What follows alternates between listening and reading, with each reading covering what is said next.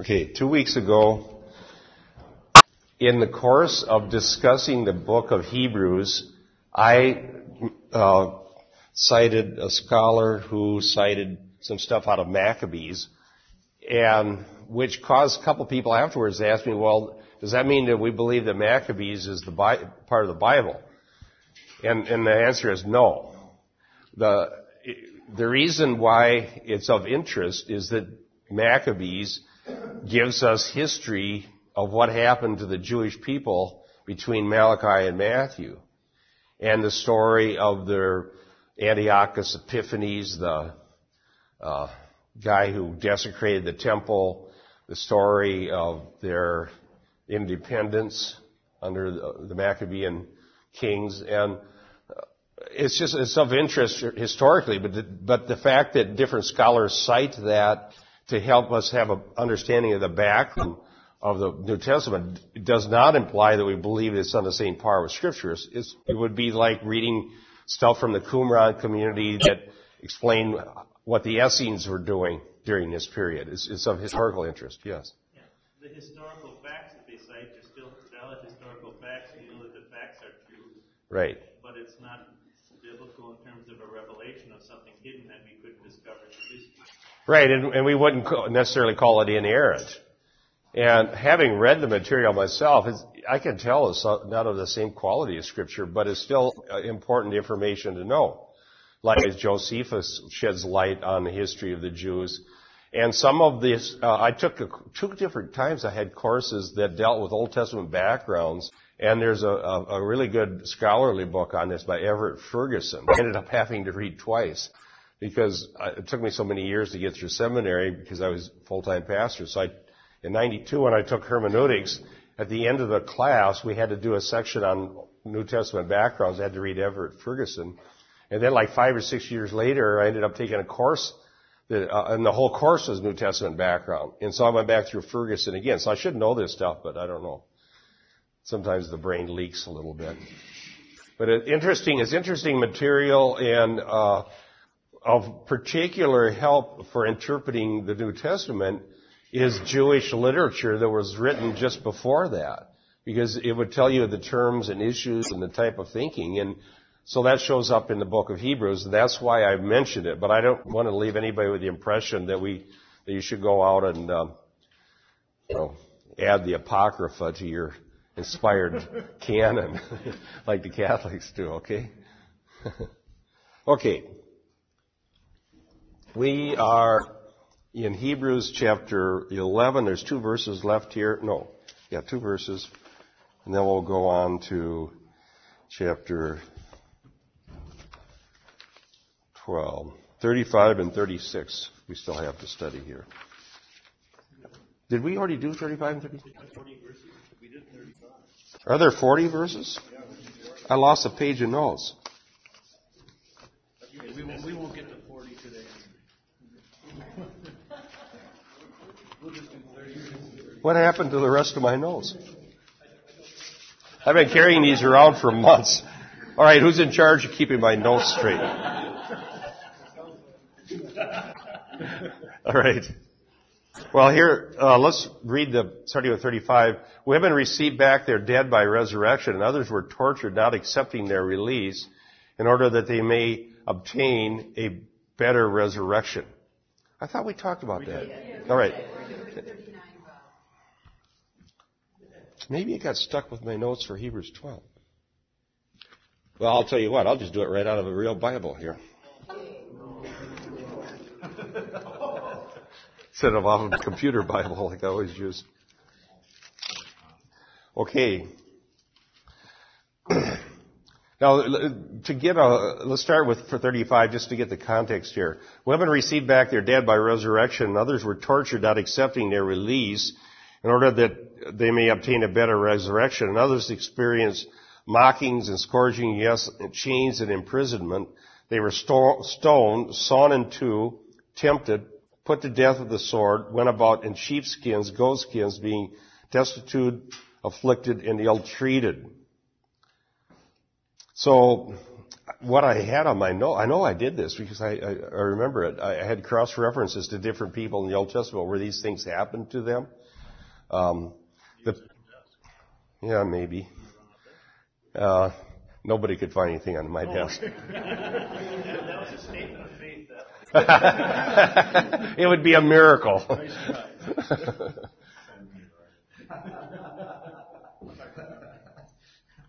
so, um, but what we have here is a history of some of the things that happened. Now, as we were discussing, Hebrews 11 progresses interestingly. It starts with the heroes of faith who did mighty things like Noah and the ark and Moses and the Passover and uh, people, the, the walls of Jericho, people won battles.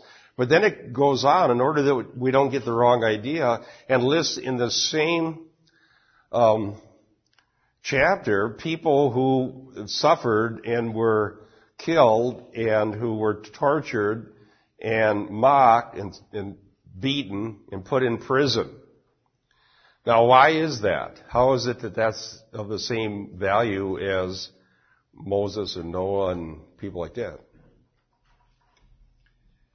God's unsung heroes. God said the world wasn't worthy of these people that we don't even know about, some of us that aren't even in Scripture that suffered in His name. He knows them because Elijah thought that uh, he was the only one. Mm-hmm. Yeah, talking about being destitute. Yeah, Elijah ended up out in the wilderness. And don't all believers fall somewhere in between? You know? Yeah, I don't, we don't have any assurance whether, because we have faith, we are all called to have this faith, which faith is the evidence of things uh, not seen, that we believe in Christ and we believe in His promises and we believe in His death, burial, and resurrection and we believe that everything He says is true. But what does that mean as far as the circumstances of our life day by day? Amen. They may be, uh, we see great victories and we see things that are pretty hard to go through and uh, sometimes great suffering. Yes. I don't know about anybody else, but I think personally, in a, in a situation where I might be in extreme danger or life-threatening danger, I would probably exercise my faith for that more than in a triumphal situation. Okay. Keith. Isn't what they had in common wasn't the experiences that they experienced at different afflictions or, or say winning or the miracles, but it was the hope that they were holding to, the eternal hope, so that whether they won tangibly or whether they suffered and died in this present world, the hope that they were progressing towards, that was the thing that they had each one of them in common, is the same thing that we have in common. Right. And I think it, it, um, it also is important to realize that we can't just look at the circumstances and decide who God is pleased with. Isn't that sort of the name it, claim it gospel? You just take the first half and like Don't preach on the last part. good stuff. All the people who won were faithful. Yeah. We, well, we tend to think that way. I just saw an, an essay that somebody published on the web that it sounded pretty interesting, and it's a guy that I normally like and agree with, but I think he was going too far, and, I'll just explain it. Did you see the story about that pastor that was zapped when he grabbed a microphone while he was going to baptize somebody and he drops dead? Well, then more of the story came out, and turned out turned out this guy was an emergent church and had some really bad theology. And that one of his things he was always talking about was God surprised me, and I guess he had just said that before he got in there, and then zap, he's dead. So it is certainly ironic. Um, but anyhow, the, somebody wrote an essay suggesting that this was like Ananias and Sapphira, and that God struck the guy dead for being a false teacher. But I can't. All right, it sounds. uh, We tend to think that way, but what can we say that for for sure? No. Because the difference is Peter was God's authoritative prophet, your spokesperson. Okay? Who, and so we know that the case of Ananias and Sapphira was indeed God's judgment. It says so in the, in the uh, inspired scripture. The way we know somebody's a false teacher is by examining their teachings and comparing it to scripture, not by the circumstances of their death. Okay, because what if the guy was, was preaching the truth and then the microphone killed him? Would we still claim it was Ananias and Sapphira? No, we wouldn't know that for sure. So I would say, um, we can't know who's righteous and who's unrighteous based on the circumstances of death. Okay, here, hold on. I mean, the inverse would also be the same. Then, otherwise, you could look at the riches of the Catholic Church and say they must be right, or for that matter, the Dalai Lama or some other uh, religion where you have uh, somebody prospering and Well, teaching false right. teaching, Right, Kenneth Hagin lived to be really old. or Benny Hinn. Yeah, exactly. So uh, I would say this: God providentially works as He sees fit, and our life is in His hands. Amen. And He can preserve somebody many long years on the face of the earth, or He can um, call somebody home early. And we know this from John. Remember when um, Jesus predicted Peter's martyrdom in the Gospel of John? Uh, do you want to bring the mic over to Mike? He's, he's been patient here. And, um, and then Peter turned around and looked at John and said, well, what about this man? Now, what was the answer? What's it, what's it to you? What, if he's, if he's still alive when I return? And so what Jesus was saying is that he's sovereign over this. And we just need to know what's right and wrong based on scripture because sometimes wicked people prosper and sometimes righteous people suffer. Amen. And we can't determine truth and error, right and wrong, based on circumstances of people's lives. We need to compare our behavior to the scripture and our teaching to the scripture. Mike.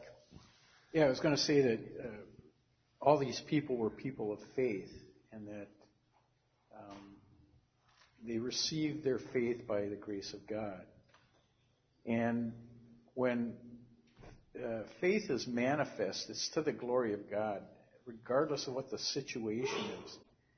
And uh, you know, like you were talking about um, Noah, who was a preacher and had nobody follow him. And then uh, Jonah, who was reluctant and won over a city. Um, and it was, they were both to the glory of God, and it, it wasn't uh, necessarily the character or the particular circumstances of the people. And uh, sometimes we we tend to always, you know, be in a state of comparison where I'm looking at you know, I'm looking at the guy next to me, and you know, I wonder how he, you know, sizing him up and comparing him to, to what my picture of myself is. Uh, and I don't think God works that way. Um, each person here was known and chosen from the foundation of the earth, and so their life uh, is known to God, and He He's going to use that life to glorify Himself. And it, it could be in, in uh, the smallest, most unnoticed way, or it might be in a great uh, uh, thing that the world Right. uh, steps up and takes notice of. But uh, we can't limit God, and uh, you know, I think your uh, example of when uh, Peter was asking about John, and Jesus says, you know, what's that to you? I, th- I think that's a good, Yeah. good lesson, object lesson to keep in mind. Yeah. Okay. And then here, um, 2 Corinthians 10 is another passage that I think we might look at. They were making some negative statements about Paul. Um,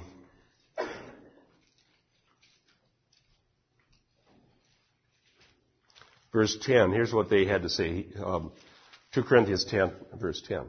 For they say his letters are weighty and strong, but his personal presence is unimpressive and his speech contemptible. So how's that for a press release? All right, put that on your back cover of your book. Let's, let such a person consider this, that what we are in word by letters when absent, such persons we are indeed when present. In other words, Paul lives what he preaches. And the, the validity of Paul's gospel wasn't dependent on his charisma, aura.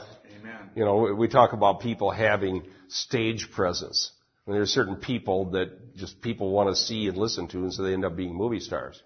What Paul said is that that had nothing to do with it. That wasn't even important. What's important is that the message is true and that he lives it out consistently, whether he is very eloquent or whether his speech is, like they say, contemptible. But then look what he goes on and says in verse 12. For we are not bold to class or compare ourselves with some of those who commend themselves, but when they measure themselves by themselves, and compare themselves with themselves, they are without understanding. So, um, we, it's so tempting to do this and it's hard not to do it. But I think a good thing to remember is that when things are going really well, God's very kind and merciful. Amen. And when things are going really bad, God's very kind and merciful. and uh, not just start, you know, things are going well, get kind of full of ourselves. Look at look at what I'm doing. Look how this is happening. Or when things are going bad, get so down that why am I doing this? It's not worth it. Um, and I've experienced both, mo- more of the latter um, over the last 30 years. But um, I kind of shared my story in one of the chapters.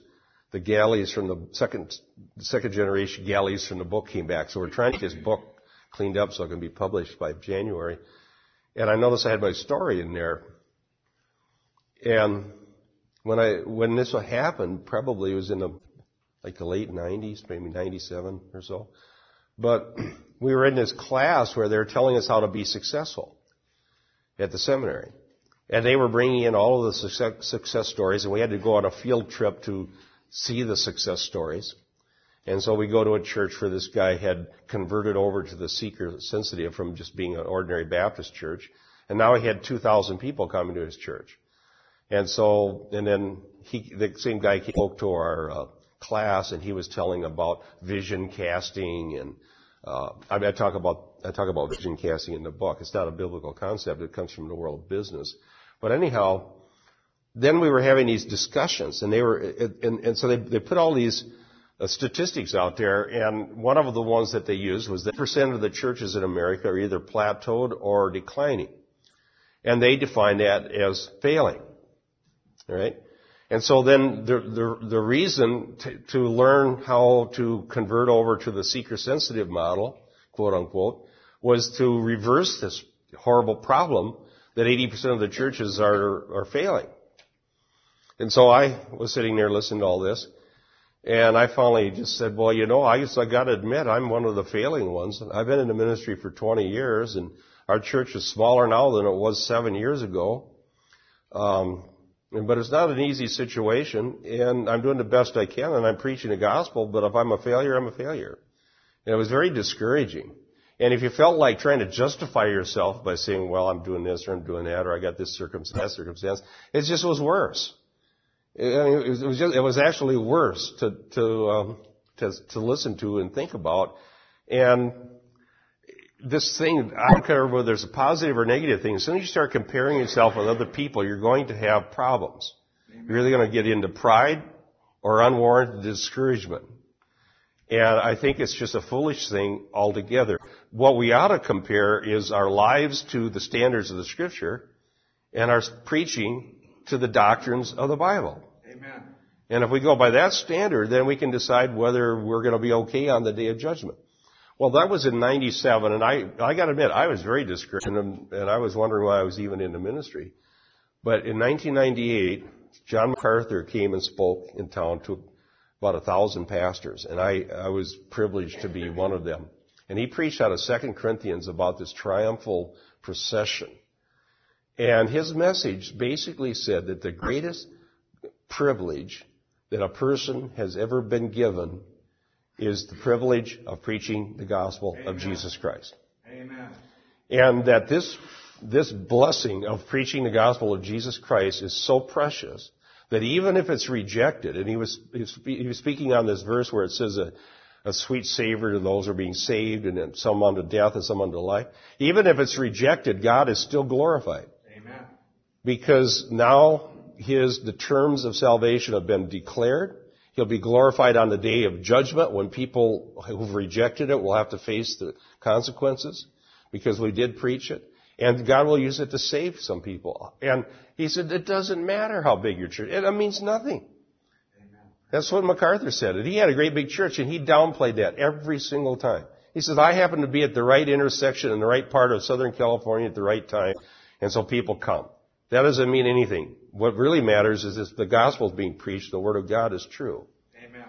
And that was 98, and that was a turning point for me because at that point, I knew that the whole, the only thing that mattered is the gospel. It doesn't matter. It doesn't matter if people think you're great. It doesn't matter if people want to come and listen to you. It doesn't matter if somebody else is more successful. And just get it out of your head and make sure the gospel goes out and then the Lord will use it. Amen. And so I think that this says the same thing. The people Son in two are in the same list as the ones who subdued kingdoms. Yes. If numbers is a sign of success, then well, we should consider Buddhism or uh, Hinduism Or Islam or a Mormon. Islam, because Islam is, is fast as rising in the world. Yeah, right. So, um, this, this is, so the message is, is our faith based on what we know to be true about the person and work of Jesus Christ, and is our message true to the message of the New Testament? And are we willing to live out the implications of it in a real way so that we're not preaching one thing and living something else?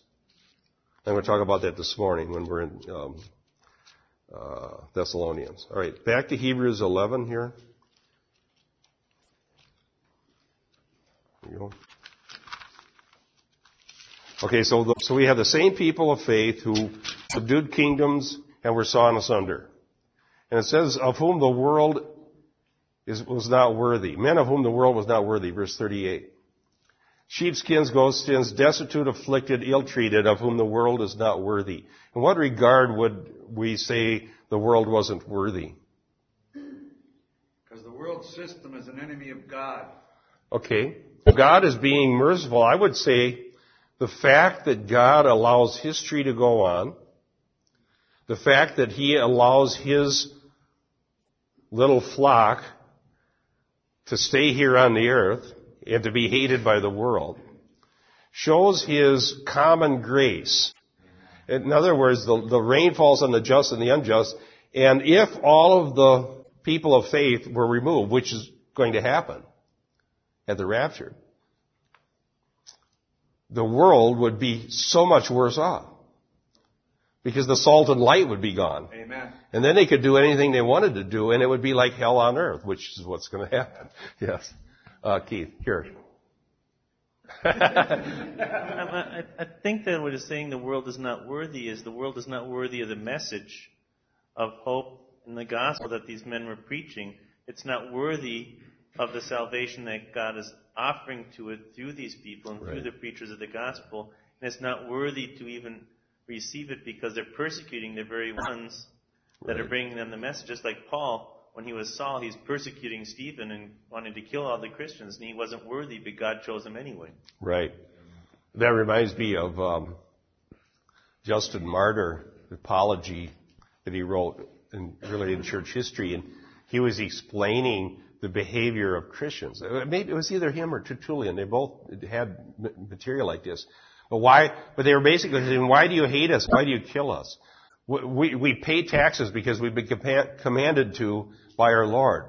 We pray for you because we've been commanded to by our Lord. We work and we're good citizens because we've been commanded to by our Lord.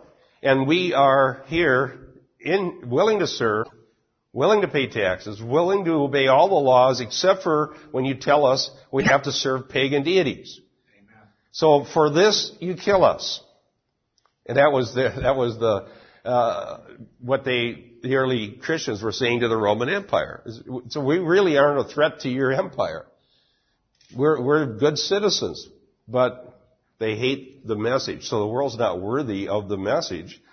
And that the Lord leaves the messenger uh, amidst, in the midst of a world that is wicked shows His mercy.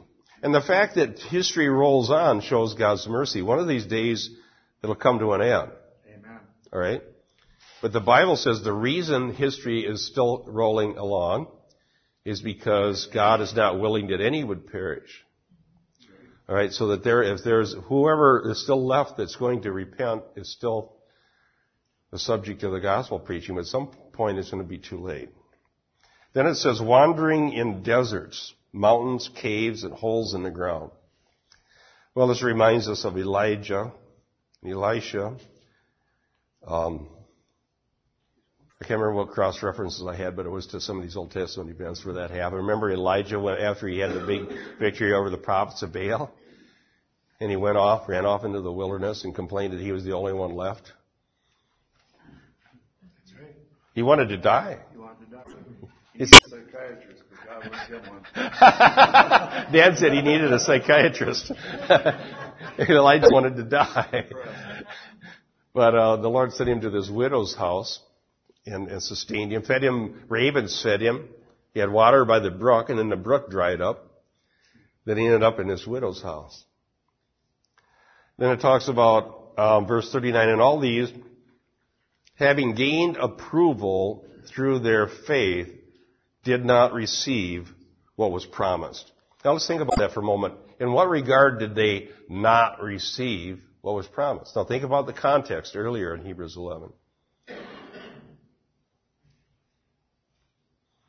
Okay.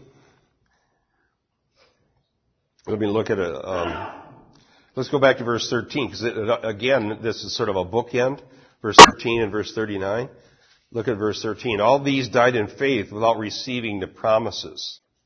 But having seen them and having welcomed them from a distance and having confessed that they are strangers and exiles on the earth, for those who say such things make it clear they are seeking a country of their own. And indeed, if they had been thinking of the country from which they went out, they would have an opportunity to return.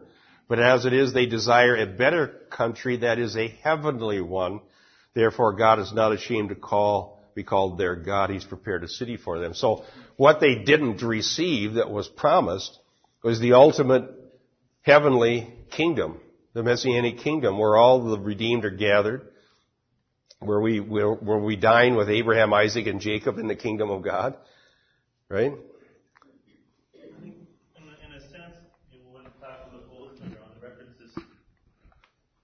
The references they had here is in 1 Kings 19 with Okay. Elijah hiding in the hole in the cave and God Yeah. coming, where are you? Uh, but it's weird because Elijah was the one of the two people that didn't die.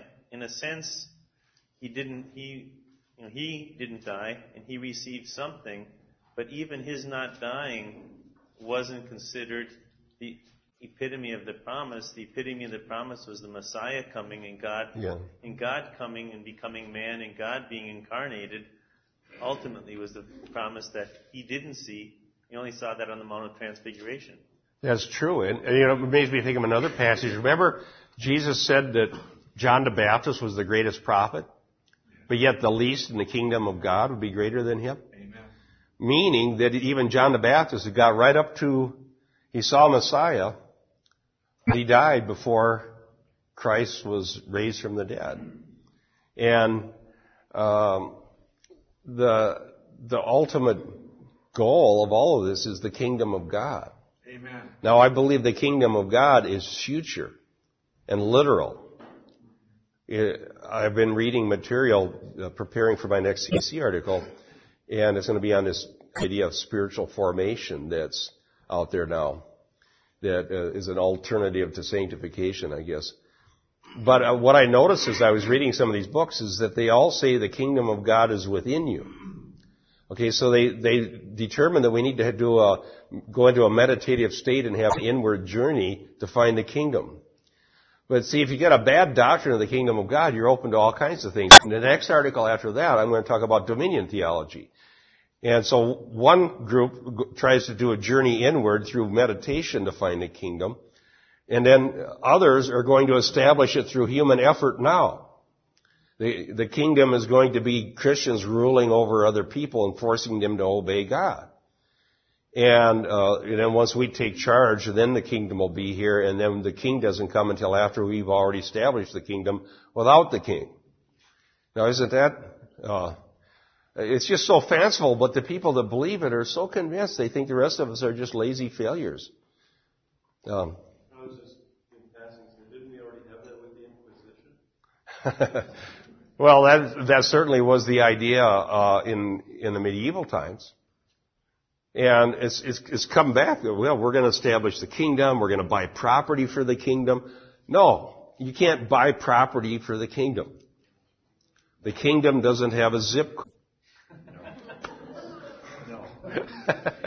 Okay. I think we should deal once and for all with his word successful. Pastor says sometimes he don't feel successful because he doesn't have a big congregation. Every one of you are successful. Jesus Christ, they came to him and said, we're working miracles in God's name. We're casting out demons, working these great miracles. And God says, don't rejoice in that. Rejoice in that your name is in the book of life. That's the real miracle. God's successful. He finished it. He died. He shed his blood. He rose from the dead. Each and every one of you are so successful because your name is in the book of life. You can't get any better than that. Everybody wants to work these great miracles. God worked the miracle. He said the work is finished. He did it. We're in the book of life. And you know what God says? What would you trade your soul for? This world is nothing. You're in the book of life. Success is in Christ. It's done. You got it. Realize what you got in Christ. Go forward. Testify, because every time you testify and nobody listens and they hate you, guess what? The Holy Spirit is there listening. Okay. All right. So rejoice that you. Lake so that, no. Dad does not get. You, no, you know. You know. You, we're not. we're not going to give you a mic, Dad. We don't want to blow up our This speaker. World, it wants to be successful. It's all it thinks about is success from the world point of view. They're failures. Well, you know what? The reason for that is a lack of eternal hope. Right. Now, and, and there's nothing more disturbing is when Christians willingly downplay their, as you were talking about, their eternal hope and start making everything what happens here. What I do here, what I get here, how, how people see me here, and um, how do I class myself compared to other people out there? And it's just uh, misguided. All right, now it says here how they gained approval. All right, now we talked about they did not receive what was promised because neither have we yet. We, we see it better than they do. So we see things that angels do, things that were prophesied in the Old Testament because we are by, you know, we are in the new covenant that they just looked forward to, but we don't have it. The future is when Christ actually returns and establishes the kingdom literally. You can't have the kingdom without the king literally ruling, ruling and reigning. Uh, otherwise, um, we're still here in history and preaching the gospel. Now, souls enter the kingdom. How? By faith. It says they have gained approval through their faith. So they believed God and they trusted God and therefore were approved by God. Now, verse 40 says, because God had provided something better for us, so that apart from us they should not be made perfect. Now, that's what I was just alluding to. How do we uh, add anything to what they had? Become a part of it ourselves. Yeah, we're entering into the to the messianic promises in a, in a greater way than they had it. Because they were looking forward and we can, we're looking backwards to what Christ has already done and we're looking forward to what he will yet do. But the new covenant is superior to the old and that's what has been said all the way through the book of Hebrews. Better promises, better covenant, um, better priesthood, better sacrifice. So we have a lot that we are in a sense completing their faith. Okay, here, grab the mic. So I, it sure helps my um, internet recording to have that But doesn't it mean so apart from us they would not be perfect? So apart from our joining them, there's a there's a number that God has that completes the kingdom.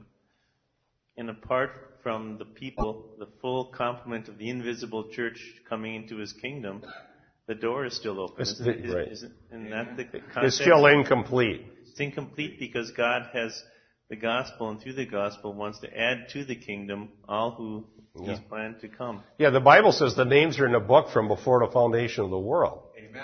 But the incompletion is that in, as history rolls on, the people literally have to be born, live, come to faith, and believe in Christ. Amen. Praise Him. And it's kind of a mystery, but the, we got to go by what the Bible says.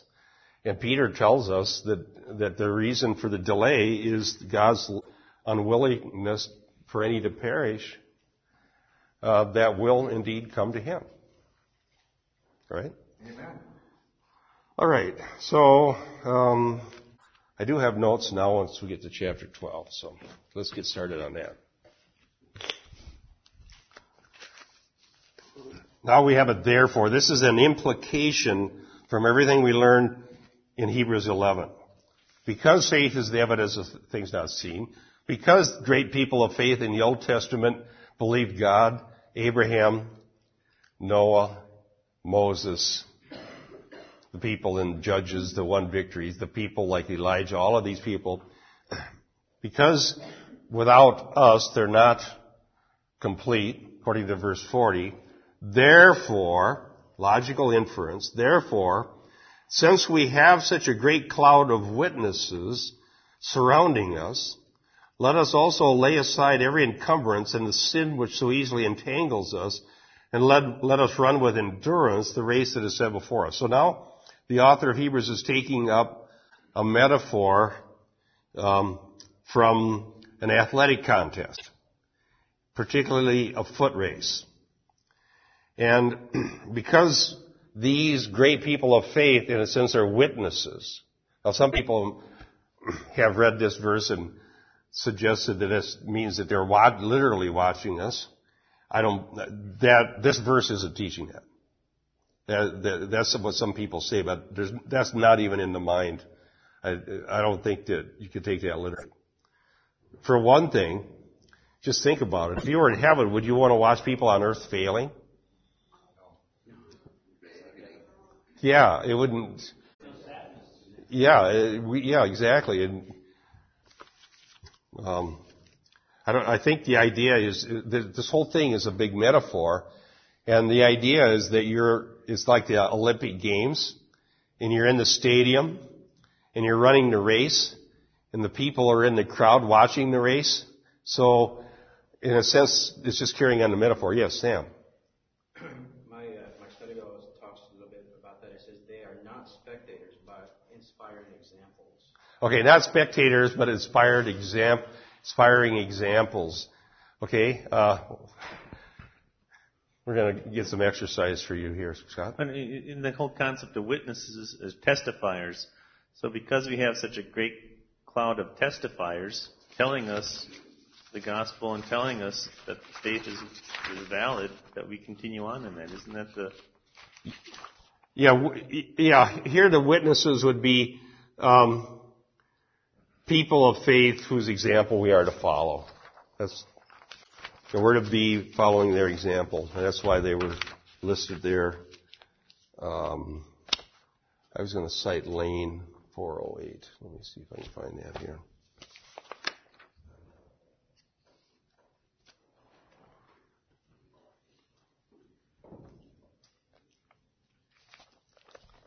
Okay, he thinks we need, let me read verses 1 and 2 together so we get, we can see where this is going. Therefore, since we have such a great cloud of witnesses surrounding us, let us also lay aside every encumbrance and the sin which so easily entangles us, and let us run with endurance the race is said before us. This is a continuing a sentence. Fixing our eyes on Jesus, the perfecter of faith, who for the joy set before him endured the cross, despised the shame, and sat down at the right hand of the throne. So the ultimate example is Jesus. Amen. The greatest of all examples because he's, he's perfect. He's God and man. And so as we are, have these people of faith as witnesses whose examples we follow, our eyes are fixed on Jesus, who is the ultimate witness, Amen. the ultimate one who's run the race before us. Amen. And because our eyes are fixed on him, then we want to lay aside the encumbrances. Now, in, a, in an actual foot race, you don't want to wear your parka or your snow, snow boots, right? you know, I used to run uh, cross country when I was uh, in high school, and you know, you'd have those little bitty shoes that had spikes, but didn't have any heel to them, and just some little shorts, and you know, you you got unencumbered, so you could run uh, with the best you can for as long as, long as you could. Okay, so in, in our metaphor here, sin is an encumbrance that easily entangles us and keeps us from running the race the way we should. Amen. All right, and and it gets our eyes off of Christ. Uh, William Lane says Jesus' own experience of triumph through suffering provides perspective on the purpose of suffering in the experience of Christians. The trials of the community described as disciplinary in character. This is talking about chapter 12. They have been assigned by God to those who are His children. There is a necessary and integral relationship between disciplining sufferings and sonship.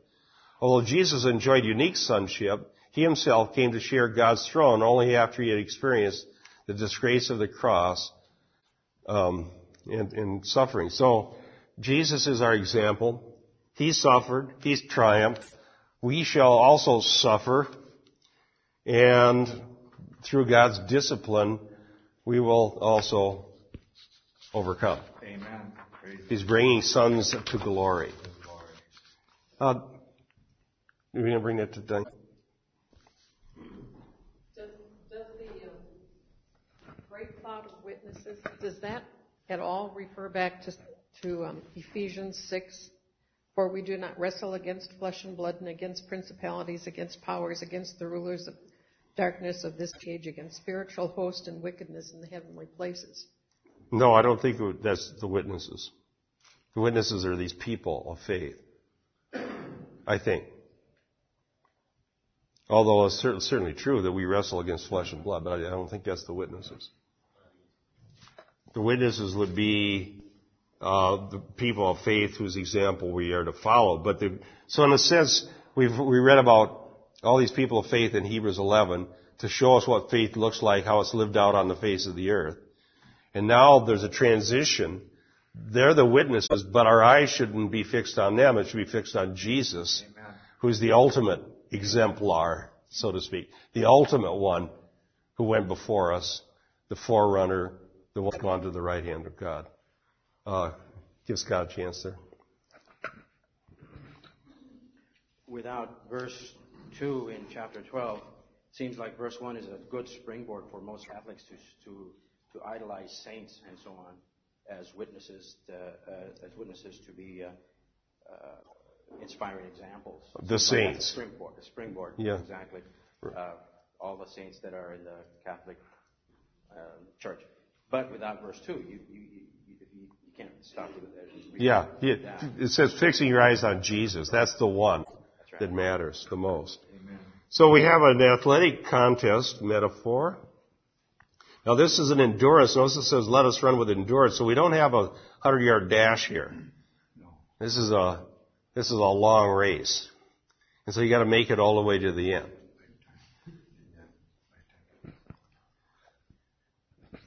Also with the word witnesses, do you think that it could be saying they're witnesses of the gospel? Not so we're surrounded by a crowd of fellow witnesses to the gospel, and it's almost a play on words then well, that's ultimately what our witness is. Um, let me read what William Lane says here. The emphasis in verse 1 falls on what Christians see in the host of witnesses rather than on what they see in Christians. Good point. Let me read that again. This is William Lane. He's a, he's a great Bible scholar.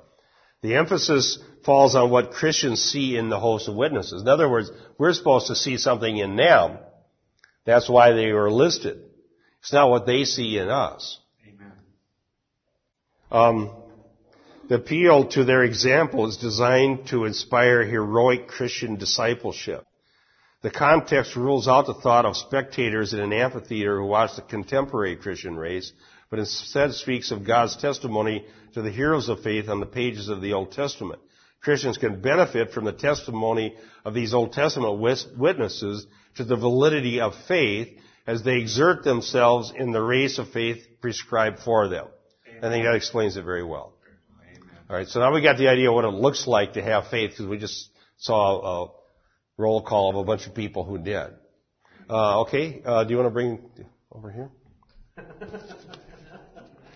this is his uh, weekly exercise routine here. I, I was just going to say that sounds a lot like what Keith just mentioned. That it's their testimony that's to be an encouragement to us. Yep. Mike?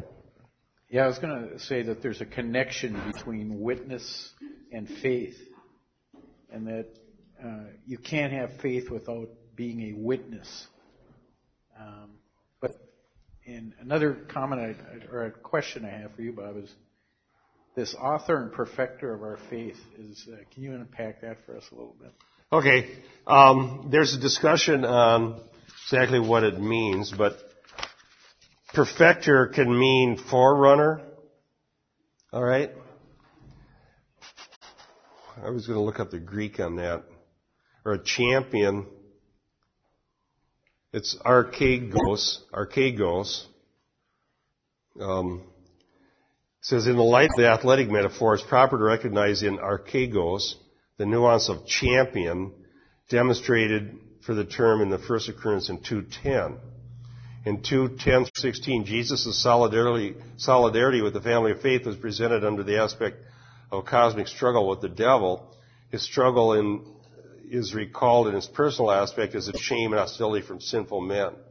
So this perfecter would be like a champion, the ultimate that we are looking to. That's that's what it says here. Um, Is there any idea of Christ working in our lives to uh, bring us toward that sanctification? Well, we know that's all, that's true, and I think as we go on to this chapter 12, the idea of discipline comes in there. That how he's working is he disciplines us. Amen. But here, it's looking to him as an example that we see. I'll, I'll look up some more Greek and I'll bring this back next week when we get into this. I'll, I'll try to find out. One of these words is very rare in the Greek and they're not even sure what it means. Okay? Because uh, there aren't too many times it's used. Uh, let's go back to verse 1. I think I have some cross references here. Um, where should we start? Um, why don't we start with cat and we'll work this way. Uh, if you could look up Matthew 10:22, and then Kathy, Matthew 24:13, Keith, Luke 12:15, Karen, Luke 14:26 to 33. Okay, Matthew 10:22. You will be hated by all because of my name, but it is the one who has endured to the end who will be saved. Okay, it says you'll be hated by all because of my name. That's interesting. Why is that? Is that, is it, let's talk about that. You'll be hated by all because of my name. Why? Name whereby man must be saved. That name, Jesus Christ. Thou art the Christ. That Okay, name. okay, so now let's think about this. Doesn't it seem today in America that that's not true? Aren't there a lot of Christians that are popular and loved by the whole world? So why aren't they hated because of his name? Because it's not the real, they're not preaching the name. They're not preaching the full implications of the gospel. Uh, yeah, Keith, go, oh, here. What I was thinking about in terms of the disciplines and the spiritual disciplines, here we're entering into a chapter where God disciplines people, and the discipline of God happens as people proclaim His name. As, as I confess and proclaim the gospel clear and clear, with a louder and louder voice, the people hate me more and more and more, and I end up with the disciplines of God imposed on me as a consequence of my testimony. It's not something that I seek inside myself. I just as soon avoid it. And the whole concept then is to continue to proclaim the name of Right. God in the midst of people saying that I don't like you. Stop it. That's an interesting thing. These spiritual disciplines are things that people dreamed up, like joining a monastery, taking an oath of poverty, self-flagellation, going into solitude and silence. Going, people. I'm going to write. I'm writing an article about this. Hopefully, this next week I'll get it done. But these things people up to try to make themselves more holy, but they're not in the Bible. They're biblical concepts. So spiritual disciplines are not even, it's, it's a sidetrack, and it actually doesn't make people holy. In fact, Paul warned against these things in Colossians chapter two. It says that they have no power against the flesh. All right. So now, why does the world hate us? Because of my name. It says, now they'll hate you because of my name, but the one who endures to the end shall be saved. What does it mean to endure to the end while being hated by the world? He that endureth is the one that believeth Jesus Christ is who he says he is. Okay? The person who will continue to hold forth their testimony and their confession in spite of hatred, persecution, lack of popularity, whatever comes our way, we're going to keep being confessors. That is the key in the book of Revelation to what it means to be an overcomer. An overcomer is a confessor. Amen. A person who denies was overcome by the world. A person who confesses overcomes the world. Amen.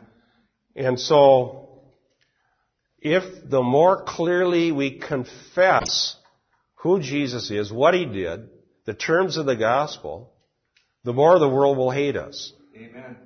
It's absolutely offensive to the world. Amen. Because it condemns sin.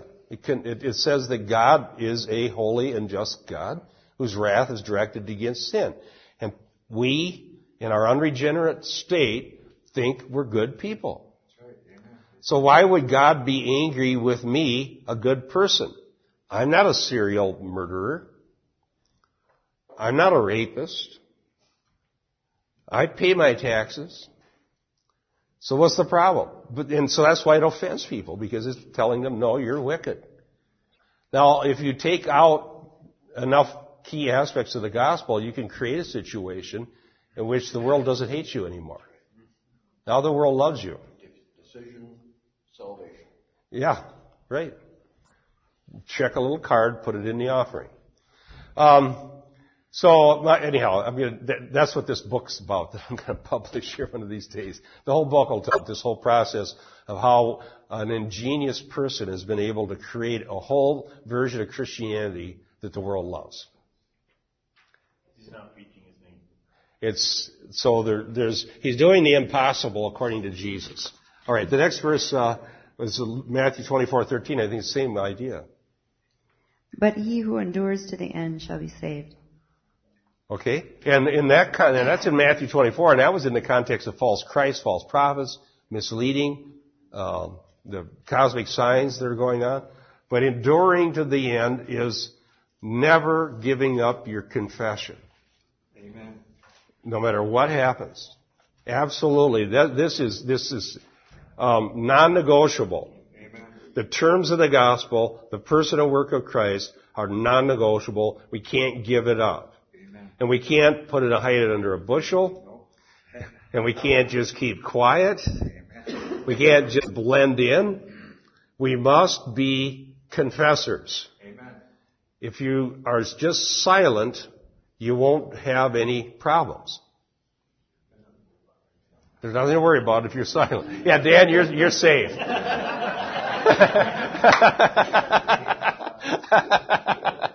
All right. Keith, you had uh, Luke 12:15. Then he said to them, Beware, and be on your guard against every form of greed. For not even when one has an abundance does his life consist of his possessions. Okay? So even when you have an abundance, your life doesn't consist of your possessions. You believe that? Amen. You're going to leave them.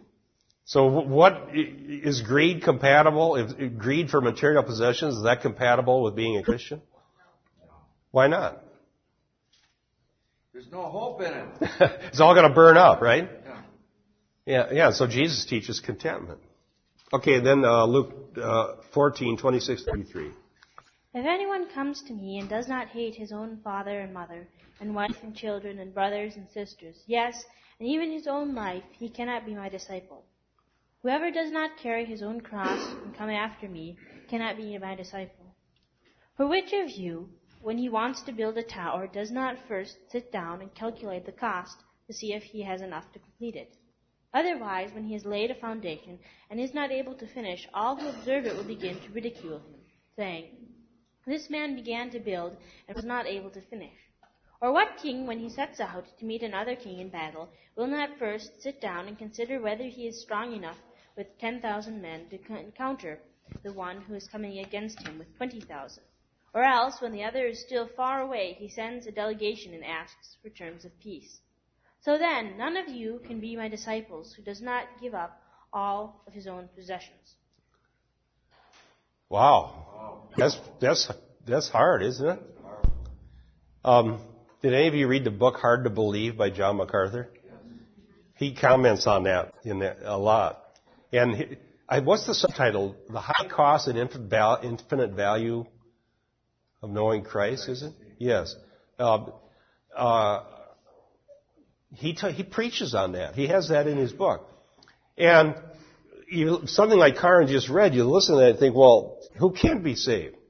Well, in fact, that's what the disciples said.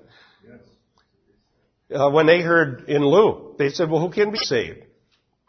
What was the answer? Jesus said, what's impossible for men is possible for me. Amen. I can save you. Okay. You can save yourself. Okay, that's the right answer. So here, here's the issue. That, that was a great cross reference. That is really strong. You, you have to be willing to lose your father and mother, brothers and sisters. You may have to lose your life. You may have to lose all your possessions. And that's the cost.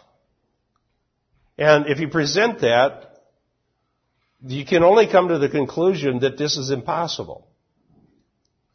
Right? Amen. And so then, why would you present it that way? Why did Jesus preach that way? And it, MacArthur talks about this because Christianity is not based on human ability. Amen. It's not based on just being a good religious person. It's, it's based on realizing that I'm so hopelessly sinful, I, I, there's no way I'm fit for the kingdom. And I can't whip myself in shape to be fit for the kingdom. I'm a hopeless, helpless, wretched sinner. And God have mercy on me. And with God, all things are possible. Amen. And when God comes into somebody's life powerfully through the gospel, people literally are willing to lose everything. People are willing, and if your family rejects you and say, I don't want to see you at Christmas, I don't want to see you at Easter, I don't want you to step foot in my house again. I have known people that had that happen to them when they became Christian. Uh, there were, we went to Bible college with a young lady that that happened. She had nowhere to go because she'd been considered dead by her family when she became a Christian. We had a daughter, we don't have one anymore. Don't call, don't write, don't show up. You're dead. Bye. That's what cost, that's what it cost her to be a Christian. And she was glad to be a part of the family of God. Amen. Praise. Yes. In, in, in a sense, what Karen read are the spiritual disciplines, but they're imposed from the outside and not something that I create from the inside to prove something. Right. If I try to build those to prove something, I'm building my own piety and I'm constructing a house of cards. If God, in His discipline, imposes them on me, there's sorrow. It says that there's sorrow. There's no real discipline without sorrow, but that sorrow gives me joy because it's because of the right reason that I'm proclaiming and confessing the gospel. Yeah, so that's a good, uh, remind me to put that in my article, Keith, okay? Keep that in your head. I'll, I may forget. Let's go, and then you just go to my article.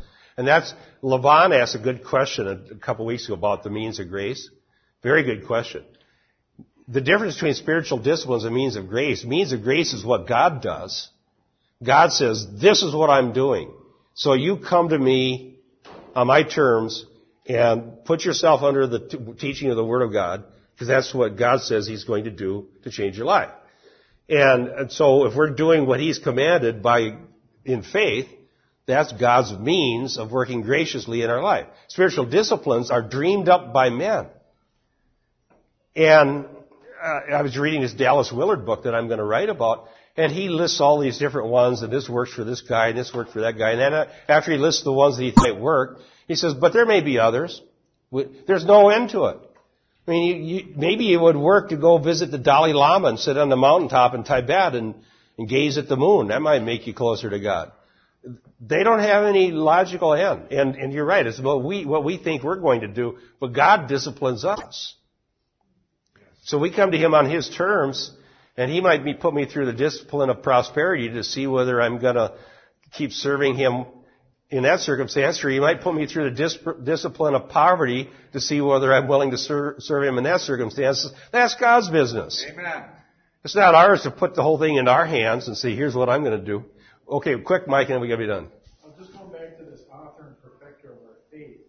I think when we look at when we look at the uh, passage that was just read, uh, this is it, it's it's a promise. It's an encouragement. It should give us confidence, and that we're not looking to our own ability, but that Christ is working in us to uh, first of all, the author, he, he, he, he gives us the initial faith, and then he keeps working with us and in us to perfect that faith.